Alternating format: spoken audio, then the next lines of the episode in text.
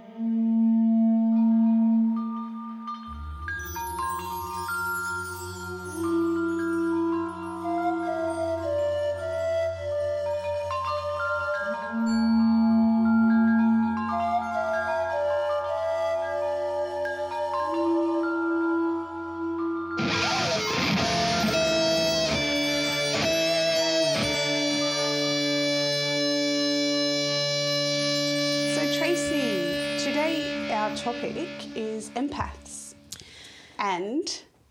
some people will have heard that term lots and be familiar with what it is, what it means, and they know they are one.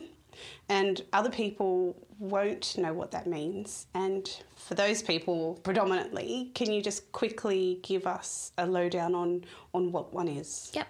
So for the people that do know that they're an empath and mm-hmm. know what that is, they will know it that they sense the energies of people, uh, even of their pets, of places. They it's it's kind of like they just have this intuitive gut feeling, gut knowing um, that that someone's not well or that someone's angry or someone's got something going on or that in the space that they're in that they that something happened um, or what is like what goes down in that space um, how their animals are feeling. It's really varying. Like i'm an i'm a strong empath but i don't do the animal thing. I do, i have no idea what an animal is thinking and feeling but i have it very strongly with humans and spaces. So it's not all like just because you're an empath you've got all of that for some people it's stronger than others in certain areas.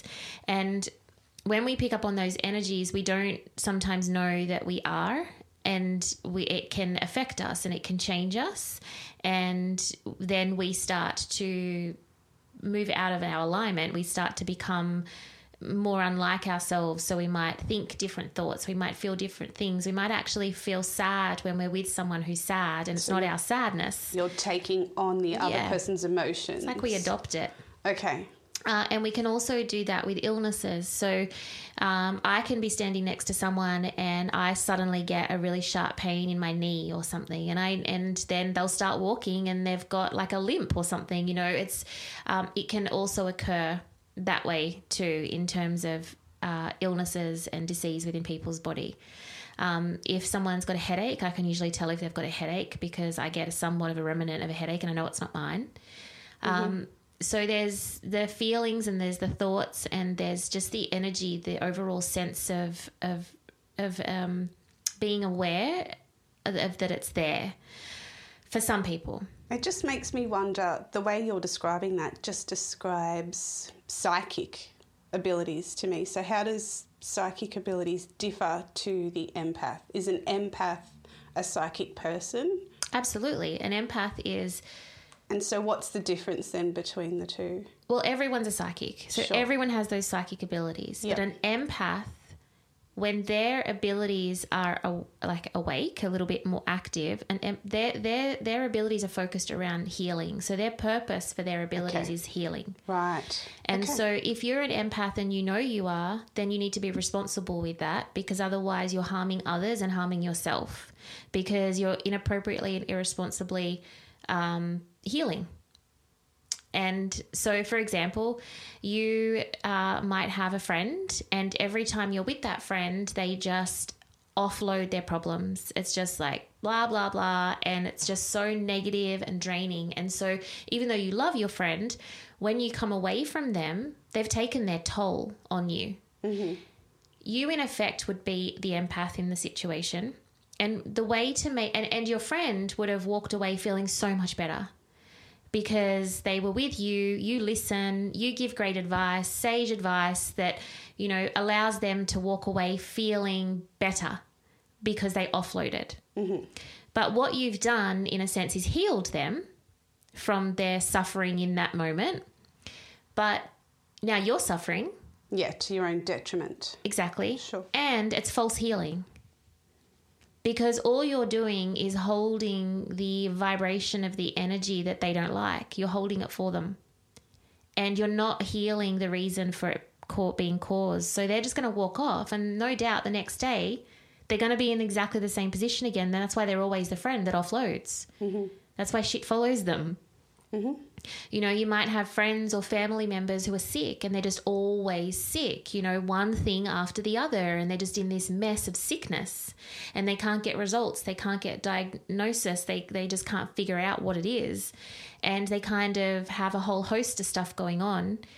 And to to be someone who sits next to them and listening to them, they're just caught up in their own vibration. And so, someone that is just an empath that isn't necessarily aware that they're an empath, they're going to go there and they're going to feel terrible when they've left that person. And the person that they've left is not necessarily going to feel better either because they're so low because we can't heal that that person. And so just taking away some of their low vibration and their suffering vibration and holding it for them to make them feel better is not going to work in that instance.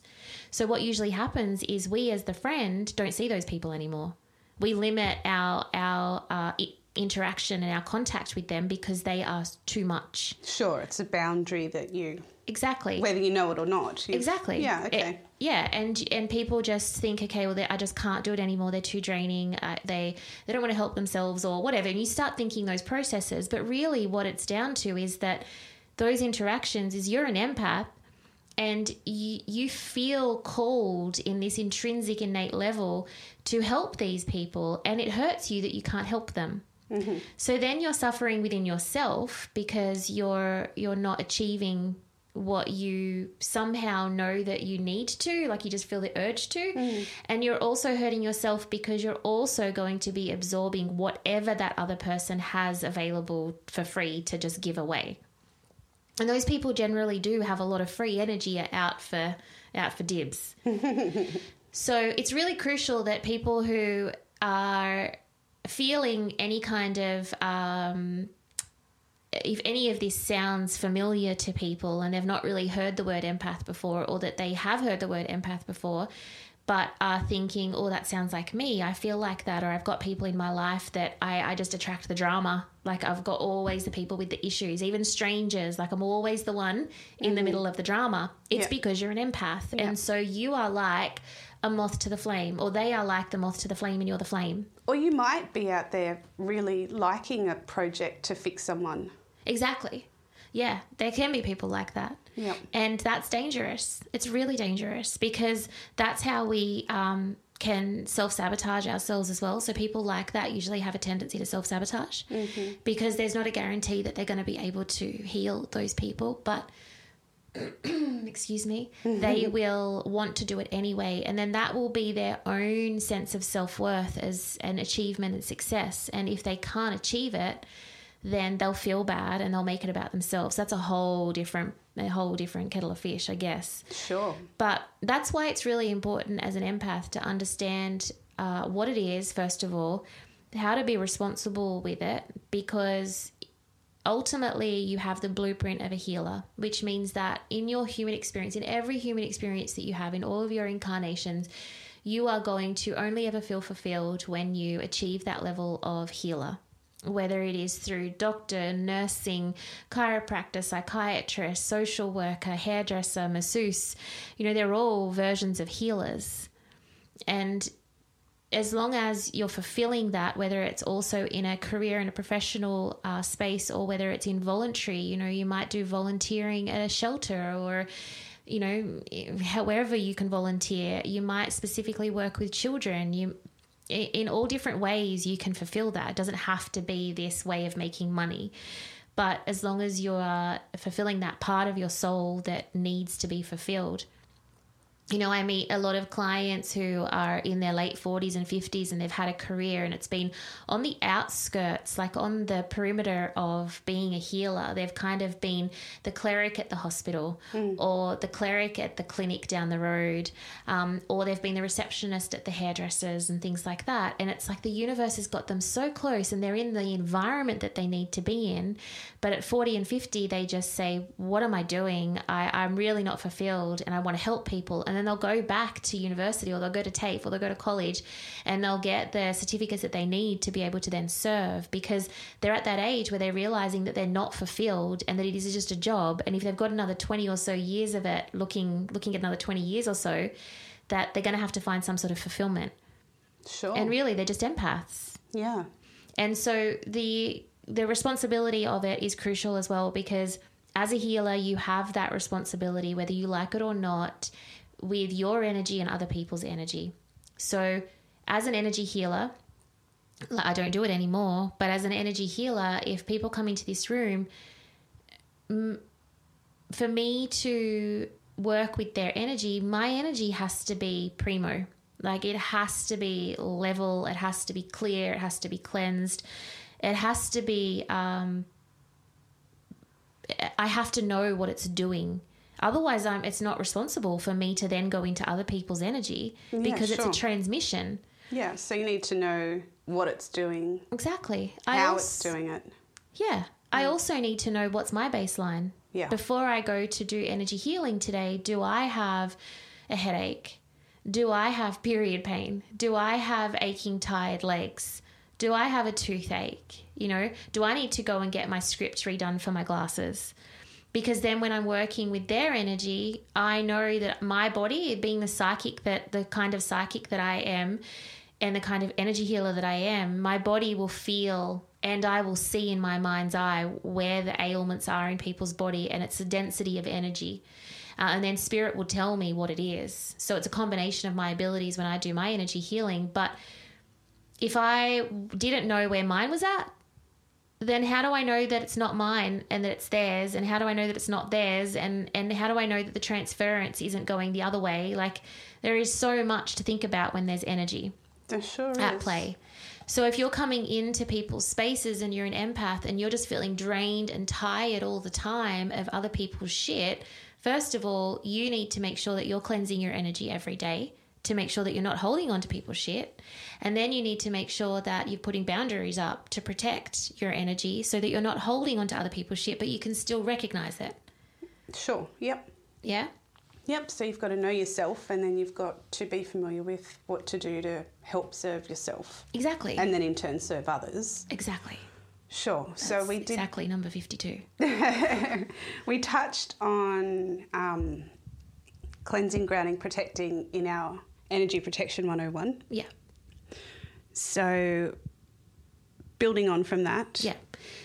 So with empaths, uh, if you want to serve as a healer and if you want to really help people, because that's ultimately what we all feel that we want, we just want to help people and create a change for people if they need it. You know, it's not to help people and create change when we judge that they need it. It's when they need it. Um, if you if if you think about realizing that from a grander perspective that your soul's job is to heal other people then don't you want to do the best job you can? And don't you want to do it um, the best way as well? And and and once and for all? Like you don't want to have to just do it once and then six weeks later they're back again because you didn't do it properly?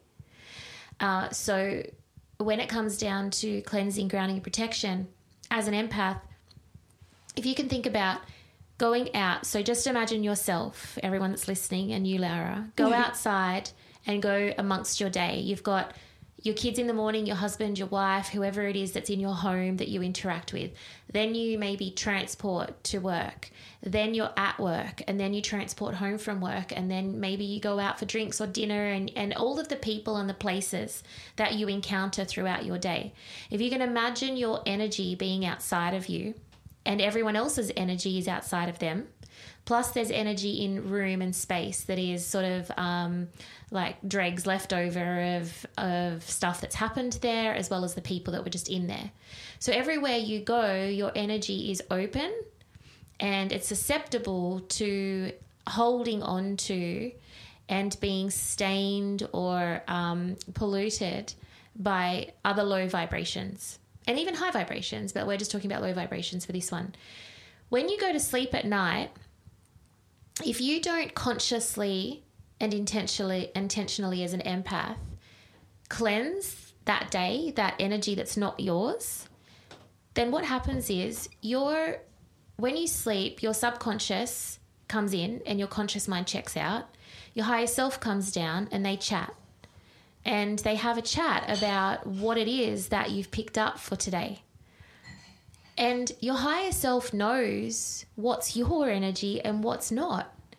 And it can digest and um, metabolize your energy for what's your for your highest good, your experiences, your emotions and thoughts, but it can't metabolize and digest others. So, for an empath, first of all, usually there's some pretty funky dreams at this point in time because it's not your stuff that you're dreaming. Stuff won't make sense. It'll be like a patchwork quilt of like, what the hell was that? And it's one of those dreams that you ring your best friend and just go, oh my God, you should do my dream last night. it's like me every second night. and so the dreams inside the dreams. Yeah. Um, and so when we do that, the universe has to put, or your higher self has to put that energy somewhere because it's energy, it exists. You can't just go, yeah, that's not her, zap, zap, zap, pew, pew, pew, pew, pew, and it's gone and it's non existent. It still exists. And you've chosen with an intention of some sort to hold that. And so what they do is they put it in what I call the spare room. Hmm. And that spare room is just a, a, a space inside your aura and sometimes even your physical body that inhabits excess energy that does not belong to you. So it's foreign and toxic energy to you.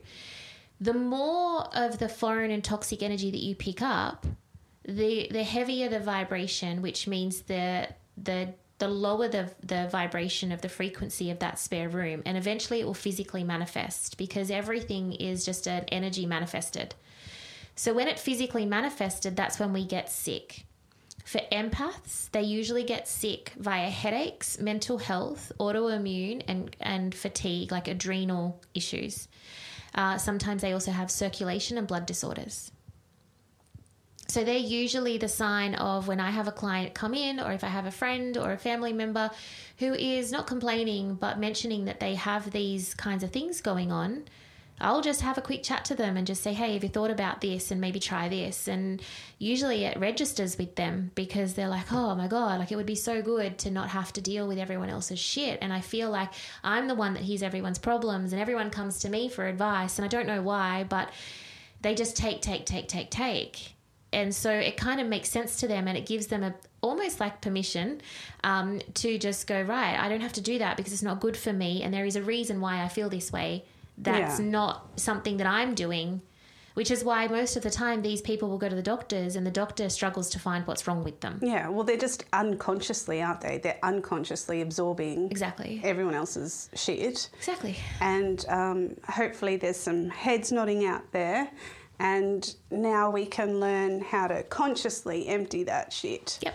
and become an empowered empath. Yay!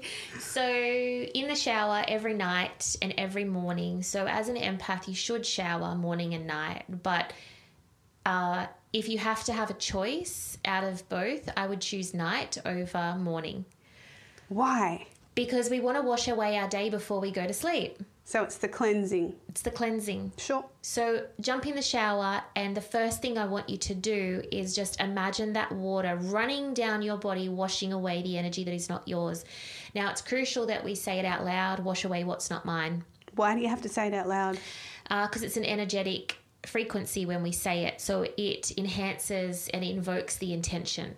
Makes it more It's strong. actionable Okay, great. because it's a visual that we're that we are visualizing this water and yes the water is running down our body and yes water is a cleanser so it's it's going to do it you know in um like in science in a science sense it's doing it anyway. Sure. but when it comes to the energy associated with that cleanse you need to tell the universe what you're what you're intentionally cleansing. Yep. now you don't need to say i'm cleansing away my mother today. I'm cleansing away the lady at work that annoys the shit out of me. I'm cleansing away the stinky guy on the train.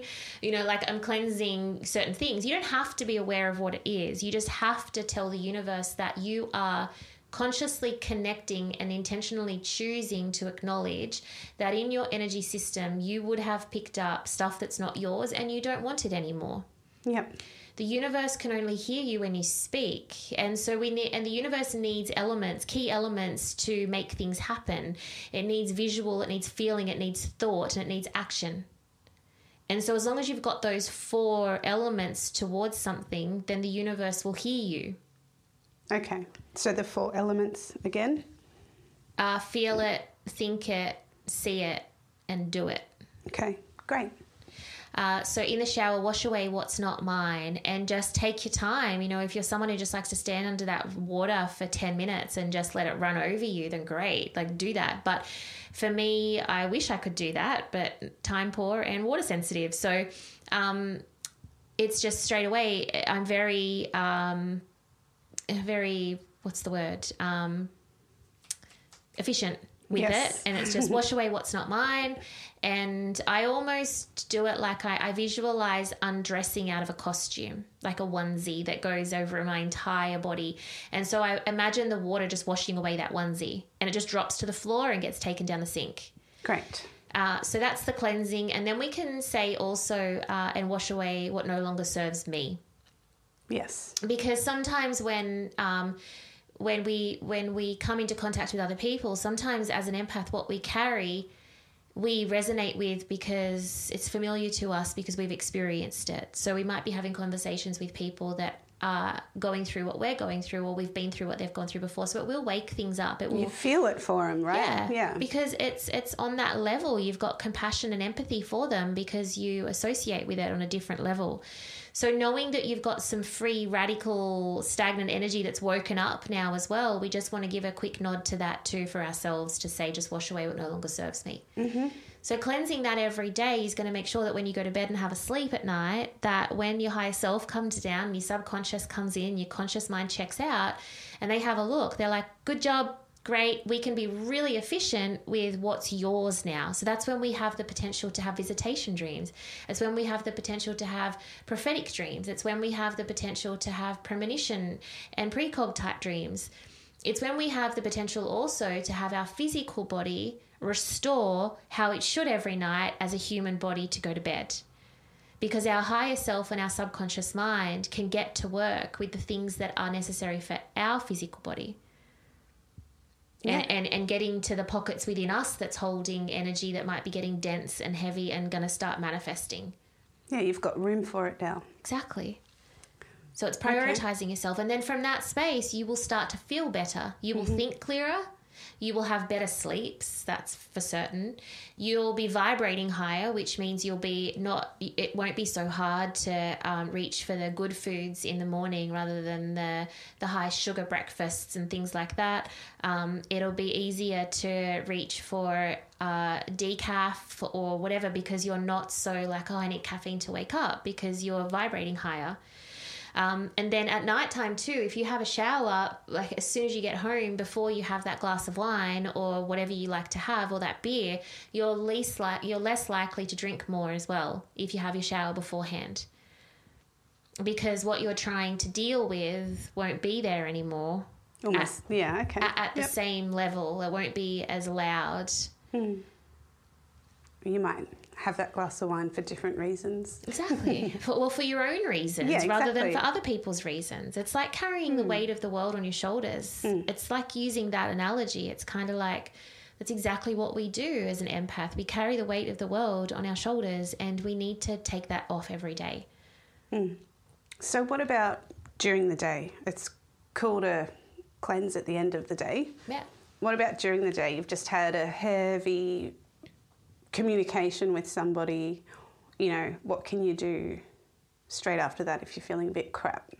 So my advice is to to think more about what you do before the conversation as opposed to after the conversation. Sure, So- prevention is key. Yes. Love it. So if you know that you're going to be triggered by certain people at work, for example, or in your day with your family or wherever, but if you know that you're walking into an environment that you can pretty much predict that there's going to be something that's going to make you feel a bit funny that day, it's about uh, prep over recovery. And that's what I do with everything that I do. So I don't focus on my recovery for a spirit session or a live event. I focus on the prep and then I don't have to think about the recovery. Absolutely. It's very minimal. Yes, good point. Yes. As usual. Yes, of course, full of good points. She So- gets extra help. it's kind of not fair, isn't it?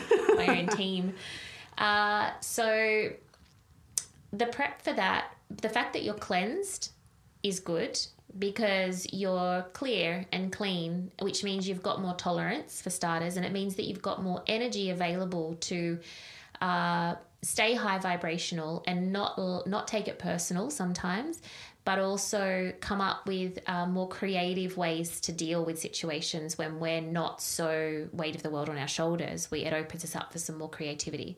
So we're able to think about st- strategies and, and strategically to be able to avoid certain people or whatever.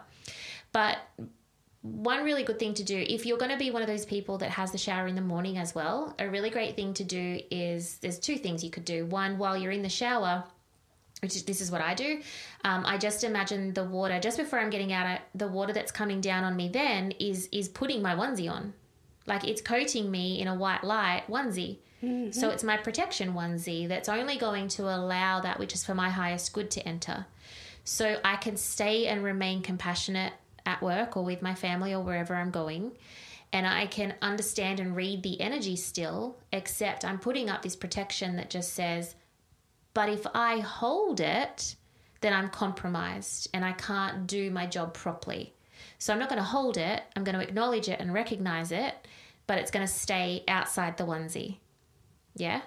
And then when you get out of the shower, you can step into uh, white light. So you can step into a pyramid of white light or a sphere of white light, depending on what you want to yes, do. You did speak about that in energy protection. Yeah. Yep. And then there's crystals too. So uh, crystals are amazing for uh, personal protection uh, during heavy conversations or during uh, personality, you know, driven, you know, um, battles or places where we feel a little bit uncomfortable or like we're almost going to compromise ourselves. Uh, so you can carry them in your pocket, you can carry them in your bra, you can wear them in jewelry. Around your neck is uh, a really effective way to wear crystals for protection uh, when it comes to people because it's really close to your throat chakra and it's really close to your heart chakra. Mm. And so, as a healer, we work from our heart center uh, and it's going to help us remember who we are and almost like to take the high road, high road or to sit back and remember why this person is here for us there will be a reason why they're here for us, but why are we here for them? Obviously, the universe has positioned them next to us because we are the healer they need. And so, if we can be reminded that this is happening for them as much as it's happening for us, that helps us get a little bit more tolerance, a little bit more patience. Sure, it's your perspective on it. Yeah. Yeah. And then it's also close to your throat chakra, which means that you're going to be able to want to express your boundaries much clearer and quicker without as much problem. So you can say, you know, that's not okay with me, or you can speak your truth. Uh, you can tell someone to shut it because, you know, what they're saying is offensive, or you can tell someone to back off. You know, like if you've got these crystals that are close to your throat chakra and your heart chakra, what's coming out of you will be much higher frequency, higher vibe, which is going to sit better for you and in turn going to be better for them. Okay, that makes sense. Because so... you got to remember you're the light in the situation and they're the moth. So why are they coming to you? They're coming to you because they feel like shit. In some, there's something about them that then that they're in fear with. They're not happy about. You're the light in this case. So you're the one who's got to be the light. So you've got to lead by example. Yeah. Yep. Um, so what are some of the crystals? Yeah. So you can use smoky quartz. You can use obsidian, black obsidian. Uh, you can use tiger's eye.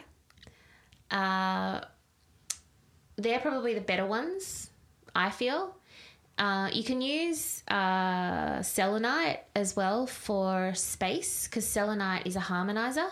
So if you share an office with people, then you could put a big fuck off tower of selenite in the middle of the room if you could. Oh my gosh! You can do a dance around it. Um, but you carve can your put, seats out of it. Yeah, you can put some selenite towers around, and that will help harmonize the energy in the space. So then every time everyone comes back into that communal space, the energy, the negative energy is neutralized, and the positive energy is neutralized too. Because you know those, you know when you get um, really, really, really happy people and they can be as annoying as the fucktard in the corner that's, in, that's had the shits for the last 20 years.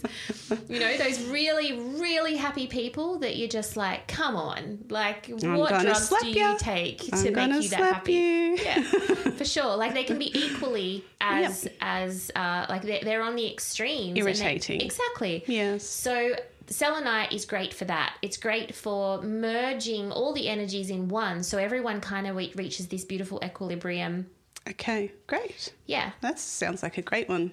Hmm. So smoky quartz in the pocket, black tourmaline in the pocket, obsidian. There's heaps of jewelry with obsidian, so you could get uh, like a, a nice chunk of it for your neck. Tiger's eye on your neck as well.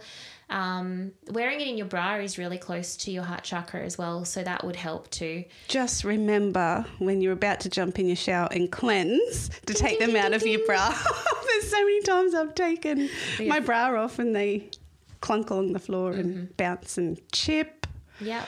Unfortunately. Yeah, yeah. it's That's the same with the pockets. When you pull your pants down to go to the Yes. toilet and they fall out, it's like, oh, Or at work, I've gotten changed and thrown some in the linen skip and away they've oh, gone. Oh, no. Yeah. Well, well, they needed to go where they were going. Someone was going to find them. They need cleansing. Yeah, Industrial laundry. you weren't looking after them, and they No. were just like, "Fuck this! I'm going to You the washing. deserve me. I've worked too hard today. It's probably what they're saying.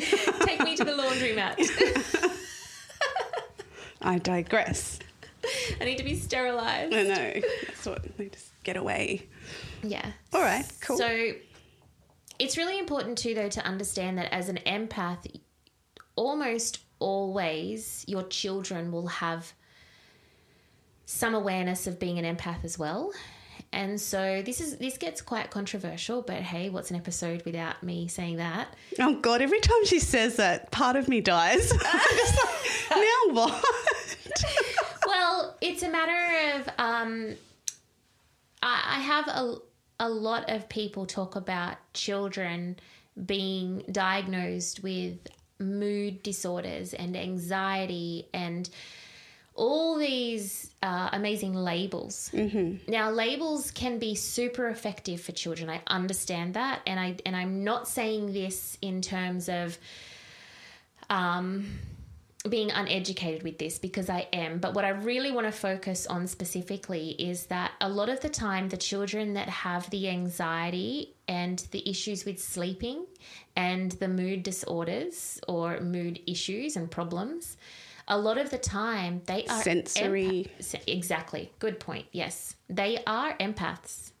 And they're just, it's just too much energy for their little beings and their little consciousness, their little awareness, their Can't little process they can't communicate it either. Mm. And my my feeling has always been that I wish that there could be a process where, you know, a lot of parents do embrace alternative therapies before they go and see a traditional Sure. mainstream doctor Yeah.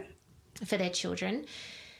And sometimes uh, it can be it can lead them into the correct avenues to see some results that are fantastic for their children without too much intervention.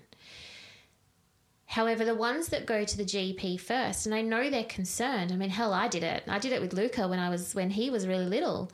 Uh, so it- just comes out of concern and worry and wanting to get answers.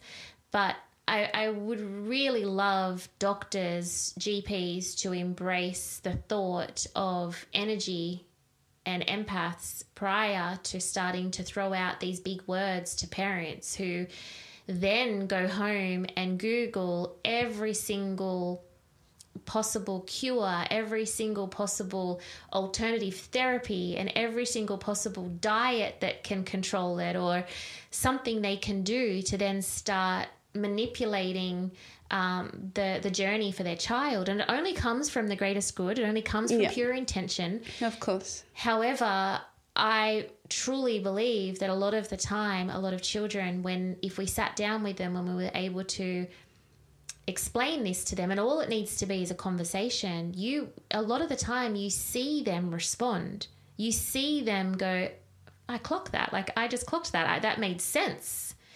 And children are the best because they love crystals.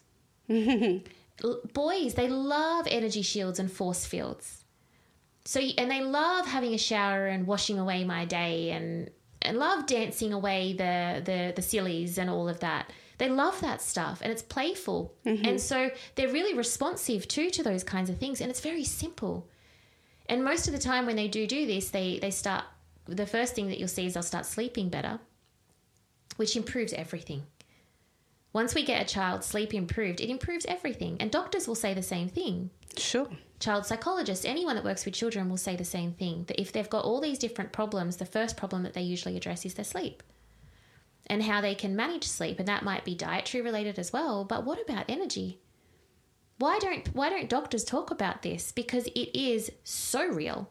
Absolutely. Um, and that's it's a good point and hopefully one day we will see things that are a bit more integrated I hope so. and a bit more um, acceptable. I'm sure we're moving towards it slowly, slowly, but yeah, it's harmless to have that chat. It's harmless Conversation. to have these thoughts. It's harmless to see different views, Yep. different options.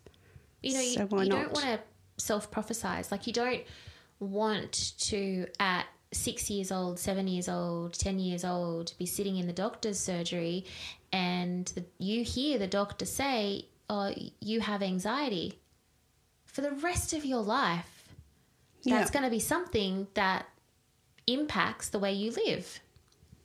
You're going to have to recover from that somehow along the way, or you're going to live with that and manage it. And it might not necessarily be a label that needs to stick on you. Might not. It's worth thinking about. It's worth is. opening your mind up about enough to entertain other options and thoughts. Yep. I know, like, I've seen it happen with th- all three of my children. You know, like, I don't, I, I practice what I preach. So, um, when we took Luca, when he was three, to the doctors because he had his first patch. So, for those of you who are listening who don't know, my 12 year old son Luca has alopecia universalis. So, the type of alopecia he has is the one where he has no hair on his entire body, no eyelashes, no eyebrows, nothing, nada. Smooth as a baby's butt. um, and when he was three, he we noticed that he had his first patch, and we took him to the doctors, and they said it's alopecia areata. Don't worry, most kids grow out of it. Then, when he was five, more patches came, and it was clear that it was getting worse. But he was also getting uh, symptomatic in terms of huge swollen belly, pains, diarrhea, uh, not sleeping properly, hyperactivity, uh, almost like attention deficit. It, it was kind of a whole host of symptoms. And so we were at the Children's Hospital and he was being tested for celiac disease because they thought that the hair falling out might actually be from celiac disease because of the lack of nutrients being absorbed by the gut.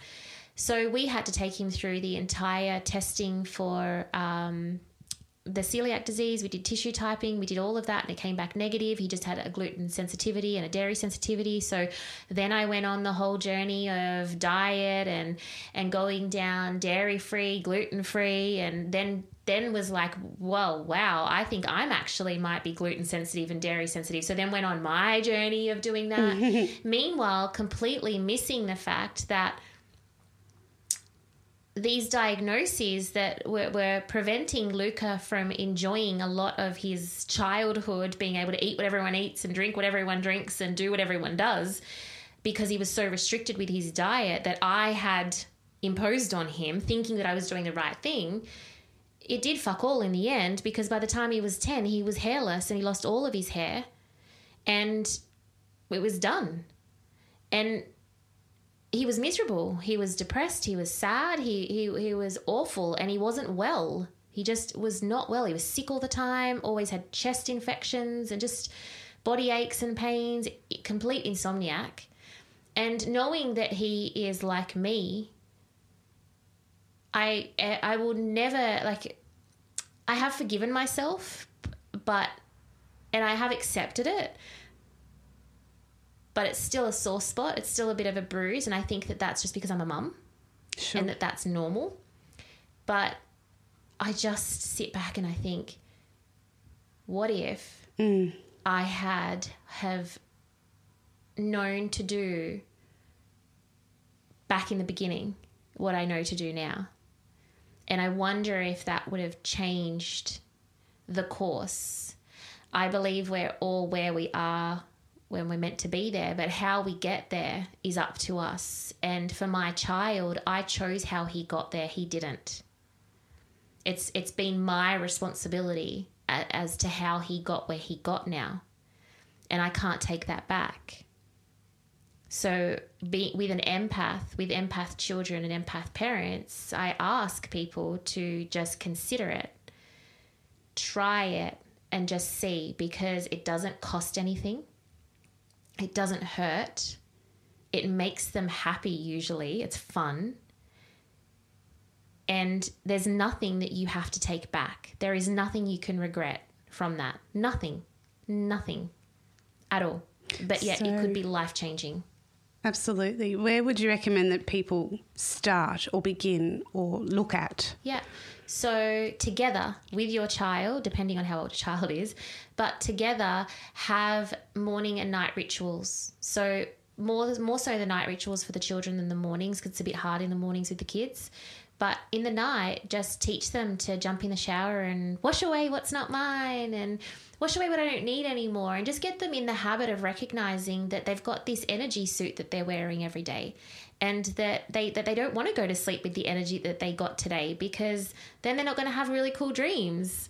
And then when they wake up in the morning, ask them to zip themselves up in their onesie of protection, or, you know, for the boys or the girls, activate your force field of protection that how do you feel today? Do you do you feel great? And if you feel great, then put up that force field and make sure that no one else can make you feel anything but but great today.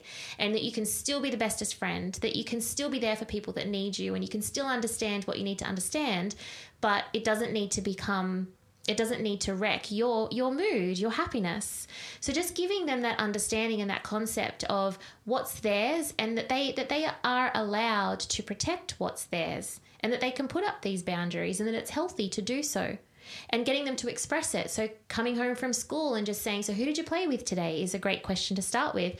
And they might say, Harry and Tom. And you will say, Okay, so this morning you said that you were feeling really excited today to, to see the boys at recess and lunch or whatever, have a canteen order. How do you feel today after playing with Harry and Tom? And just get them to start thinking about who they interact with and how they feel with those people. Because that doesn't mean Harry and Tom can't be their friends if all of a sudden he's feeling cranky because Harry and Tom didn't play with him today. It just means that when he's with them, he has to be aware of the fact that they have the ability to change how he feels very easily. Mm-hmm. So the awareness. The awareness. It's just awareness. Tools how to. Of course. And then crystals. Girls and boys love crystals. The boys usually like the sparkly ones, which don't really do much for them, but if you can say, okay, well, you can have this one, and I'll let you have these three of the sparkly ones, but you've got to mm-hmm. have this one if you have those three. Uh, also, if they've got a bed that has an underbed that you have access to, you can line crystals up underneath them. So if they're having a tough time communicating, you can put some blue crystals. Blue lace agate is a great one under where their throat would be, their neck would be as they're sleeping. If you can sneak it under their pillow or under their mattress. Mm-hmm. Uh, if they've got um, some issues with friendships and uh, they're kind of feeling like they're a bit of a loner or they're feeling isolated, then that root chakra and that heart chakra could really use some love. So just get some red crystals and the dark ones and stick them where they're. Um, their lower back area would be and stick it where their chest area would be with the green and the pink crystals. Mm-hmm. Um, if they're feeling like they're, if you're recognizing, especially for the older children, if you're recognizing that that they kind of are losing themselves or maybe they don't know their, their place yet and they don't really know their own identity, their own self yet, then that's their solar plexus, which is their yellow chakra. And we want to sort of do a little bit of subtle work with that and put yellow crystals in there, which, which will help them understand who they are authentically and give them the courage to be themselves and not just be wishy washy and become who they need to become to just be liked. Mm-hmm. So for children, it is really um, it's a really beautiful process for them as empaths and and it's fun and it's effective it's cheap it's going to cost you some crystals maybe which these days are so affordable and easy and it's fun because they can choose them. And if you teach them how to choose the right crystals that's fun too because they can hold their hands over them and they'll feel the warmth or they'll just be really attracted to one and it, it's just a bonding experience too. Yep, provides support and yeah. Like And say, if you fun. if you can also communicate yours to them. So you might say in the morning if you're together on the way to school in the car or just eating breakfast together or whatever, how's your energy today? What color is it? You can talk in colors if you want. What song is it? You can talk in songs, you know, what character would it be? Like whatever your kid's into, you can find a way to make it relatable to them sure. but you can also tell them yours. So you're just Yep. like, today I'm feeling a little bit like Minnie Mouse. I'm feeling cute and playful. and then at the end of the day, when you're saying to them, how do you feel today? And they say, I feel the same.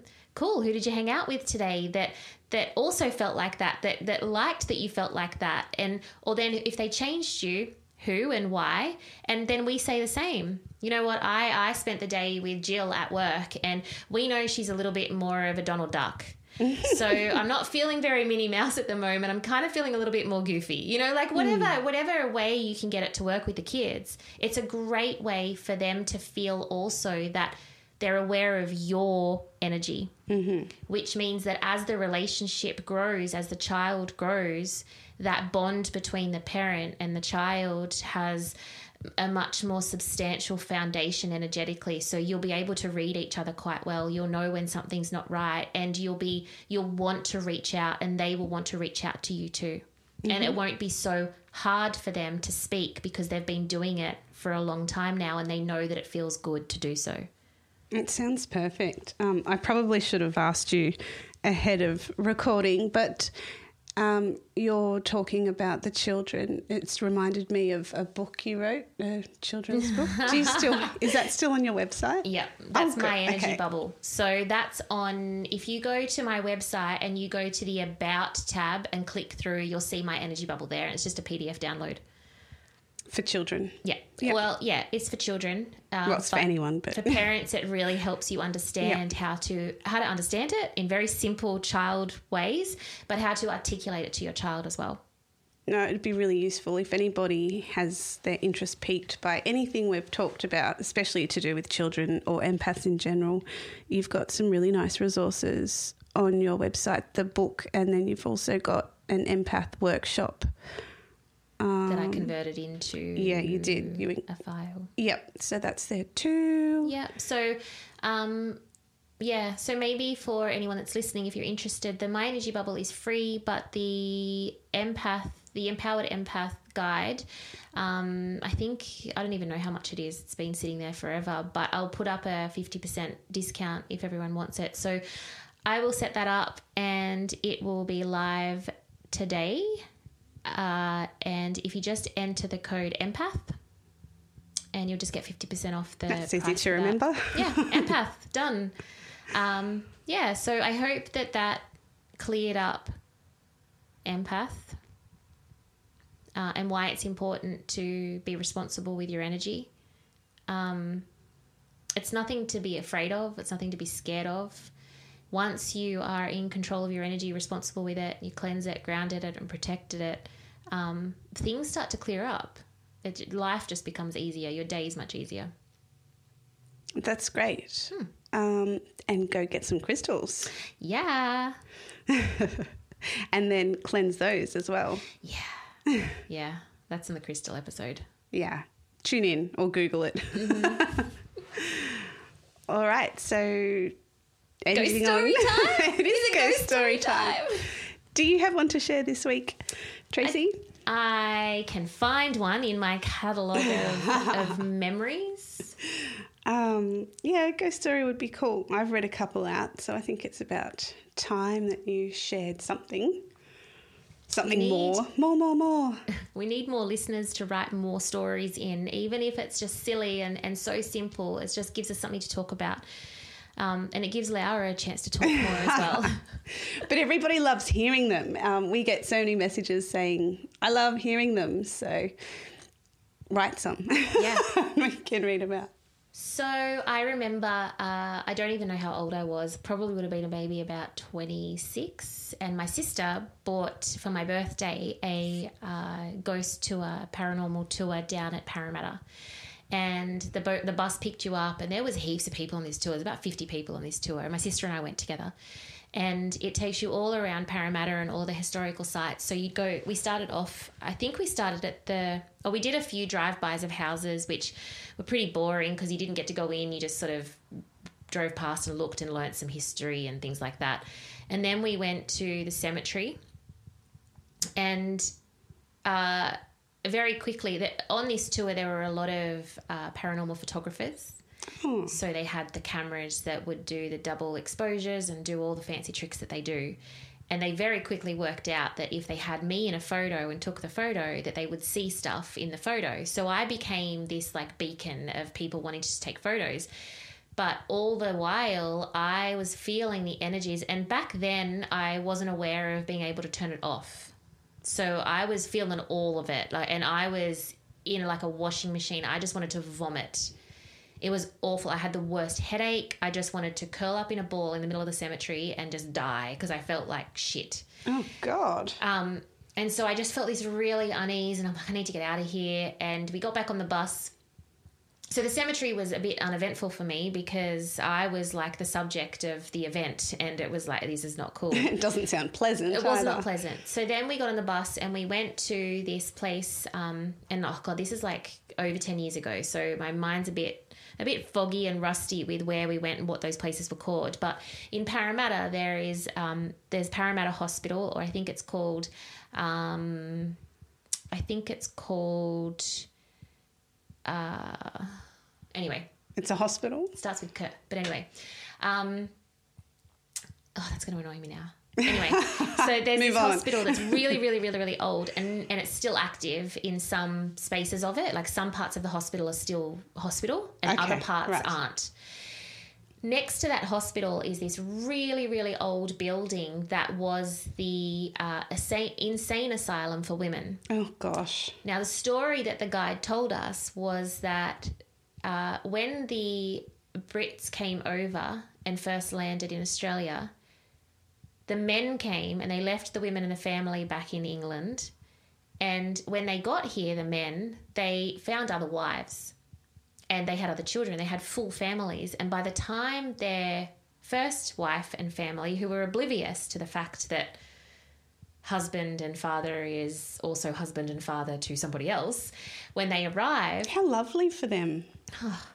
when they arrive, their husbands would deem one of the wives, whichever whichever one they would choose, insane. Takes his pick. Yeah. And so a lot of the the women weren't insane. They were just put in there because it was convenient. But a lot of the children were too. And so next to the mothers was the children's quarters. Then um, we were told this story That's about a cheery story. I know. Ghost tour. so we were told this story about a ghost that is frequent, like most people frequently see there, which is they think it's a maid because she's all dressed in white and she walks across from the from the women's building to the children's building across like this bridge, and she's seen walking back and forth this bridge. So while while we're hearing this story, I get told get back in the truck or get back in the bus. Spirit talks to you. Yeah. Yeah. So I'm like, get back in the bus. And I'm like, okay, I don't know why I need to get back in the bus. But and I'm just like trying to look up at the bridge to see if I could see this this maid and just see something because otherwise I was just like, this is shit. I'm bored, but I also feel sick. So I'm not enjoying this at all. My sister's having a ball. And I didn't see the maid, but then I saw this shadow move out the corner of my eye, my right eye, and my peripheral is where spirit always lets me know that they're there. And I sort of looked to the right as if I could have I was trying to debunk what it was in my mind back then. I I wanted it to be something that was real rather than be something that was paranormal to be honest because it was black. So at that point I'm like if it was white maybe I'd be okay with it but it's black like that that shit's scary. And then um, it when I looked to the right, the shadow disappeared. The black shadow disappeared. But when I looked to the right, something caught my gaze, which was this little, like right down on the ground against one of the brick walls in a corner, was a little door, like almost like a just an under the house door, Okay. like a manhole but a door. Yep. And I just kept I was staring at this door and I couldn't stop staring at it. I was just fixated on it and then I started to get all of these visions. All of this information started to come through like um, about little children like hiding down there and Oh, and looking around and and going down there and wanting to go down there and it was fun. They wanted to go down there. And then, um, then I kept hearing the sound of chains and bolts, like uh, locks on doors, like being bolted and chained up. And it was making me feel strange. And there was this one little boy that would have been about three or four that really captured my my attention. And he was very cheeky, but at the same time, he had so much pain in his eyes. Like he was so sad. So I was obsessed with this, and everyone gets back on the bus, and they've all got these photos. They reckon they saw the lady in white and all this stuff, and the photographers are going bananas with all the stuff that they've captured. And I'm just sitting there thinking, man, that was intense. So I went up to the tour guide at the front of the bus, and I just said, hey, I'm a medium. I've received this information. Has anyone else had had similar? And have you ever heard anyone that's a medium talk about this? And they said, actually, it's really interesting that you say that, and we're not going to spoil it for you. But when you get home, Google, and I can't remember what he called it, but it was something along the lines of Parramatta Boys Home or something like that. But the story goes that the the house that was on the left that housed the children was unisex, and it got so overflown, over sorry, over Full. over overflown. Overflowing. Overflowing. there we go. We got it. Um, and there were more women being admitted as well. That they needed to take the building, so they made it a women's and girls institution, and the boys got taken to a separate location, and we went and visited that later on. But before uh, this happened, the boys and girls were together. And most of the history, like even on the tour, the history, the tour guide said that it was the girls and the mother's home. They didn't say anything about boys. So I was really curious as why I kept seeing boys and girls and why one boy was really capturing my attention. So in all of my research, a bit of a, a bit of an Alice in Wonderland night, like I was buzzing when I got home. I'm my like, oh my god, investigate, investigate. I think so my eyes right now are bugging out of their head. So it turns out that uh, that there are stories of a matron that was um, like a she was a softie. She she felt so sorry for the children, and she would hide down in that door, and she would give them sweets and biscuits. And that was the only time they would ever get sweets and biscuits. So it was just this place where where um, that was secret. It was a, the kids just knew it was a secret, um, but then all of the boys got taken and they were taken from their sisters and their mums and the boys were taken from this lady with the sweets and then they went to this boys home. And at the boys home the history of what happened there is disgusting. Like it is it's just abhorrent. Like it, it i can't even begin to go there. Sure. Um, but it made sense for me because this little boy was there, and I'm thinking, no, this wasn't just a girl's home. Like, no way. There were boys here. I can hear them, and I can sense them, and I can see them, I can smell them. Hmm. Um, so that was really cool, and I was fascinated with that That for is fascinating. for quite a while. Did you go back ever? I've never been back. I would, I would, um, but yeah, Why was Spirit telling you to get back on the bus? Uh, it was probably the people. So uh, the the the vibration of the humans that were in the tour. It was probably getting too much for me. It probably had nothing Oh, to do okay, with the right. location and spirit. It was probably more get back on the bus because they're probably going to start wanting taking photos of you again. Oh, they wanted to separate you a bit. Okay. I think so. Sure. It's all the spirit will only ever tell me things to protect me. So I my rhyme and reason would assume that it was to protect me from having the same situation as I did at the graveyard. Yep. And the shadow to your right, I don't know what that was. I still don't know what it was. Separate. Separate. it was only after that that your attention was drawn to the To little the boy. little doorway. Yeah. Yeah. Great. Well, that was a wonderful story, Tracy. Yeah, it's pretty cool. Thanks Uh, for sharing. I don't know if anyone ever caught the photos though, like if anyone was ever to, able to capture anything because I just went dead quiet on the bus. I was like, it was before we had smartphones where we could Google on our phones. Yeah. And I was just like counting down the time. It's like, when is this tour finished? Can I just get off? And then my sister's asking me a million and one questions. Aren't you enjoying the tour? Like, why aren't you? Why are you on the bus? And are you feeling okay? And oh, you poor sister. I know, right? um, but yeah, Parramatta is Parramatta has a lot of activity, okay. uh, and it's an interesting place to go to. I would definitely do it again. Let's put it on our list of things to do. Yeah. And my maternal grandfather was the commissioner of Parramatta Jail. And so I'm waiting for some Parramatta Jail tours to be available for paranormal investigation because growing up when I was little, he kept an album or a stash, more likely, or both, uh, of Polaroid pictures of prisoners who had died in custody. And some of these prisoners had been killed by other prisoners. Some of them had killed themselves. Uh, and some of them had been killed in riots or rioting. Uh, and some of the wardens had died from the riots and from the prisoners.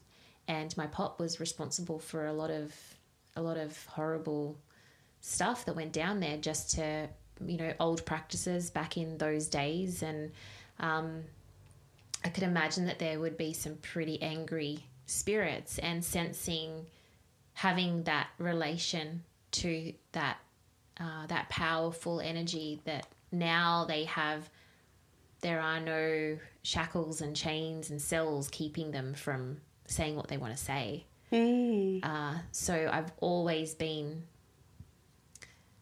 uh, I guess, a little kind of excited but nervous at the same time, but not nervous enough to not go. That's the weirdest thing. Yeah. I'd want to run a mile. Well, I will never stay there the night. I could never stay there. I think that I probably wouldn't come out alive. Like, who knows what would happen? Um, I'd probably just go insane, I think, and Yeah. kill myself more than anything. Oh Then- my gosh. you just get locked up. Yeah, probably. I'd go to the ladies, the ladies' place down the road where they lock up the wives. Sorry, That's Matt. right. you can go and choose another wife. He would choose you. Yeah. Uh, yeah, so I would like to do that. And then very soon, you and I are going to be doing our own little investigation of a known haunted location very close to here that I'm making undisclosed at the moment because I don't have permission yet from the owners to be able to talk about it on the podcast. But my intention is to get that permission to talk about it on the podcast. You've hardly talked to me about it. Aside. I know. I'm just sending a text going, hey, you want to come check out a ghost? I was like, sure. Sure, I'll wear a nappy. I did. That's exactly what I wrote. exactly what you said. Uh, yeah, so we will. Uh, Laura will be able to have her own little Oh my gosh. ghost story to tell. I think. I hope so. you know so. I know so. I wouldn't have asked you otherwise. That's not scary at all. I've heard they like brunettes. Stop it. I'm dyeing my hair tomorrow, everybody. Thanks for tuning in. Thanks, guys. I hope you're not as weirded out as I am right now. Talk to you later.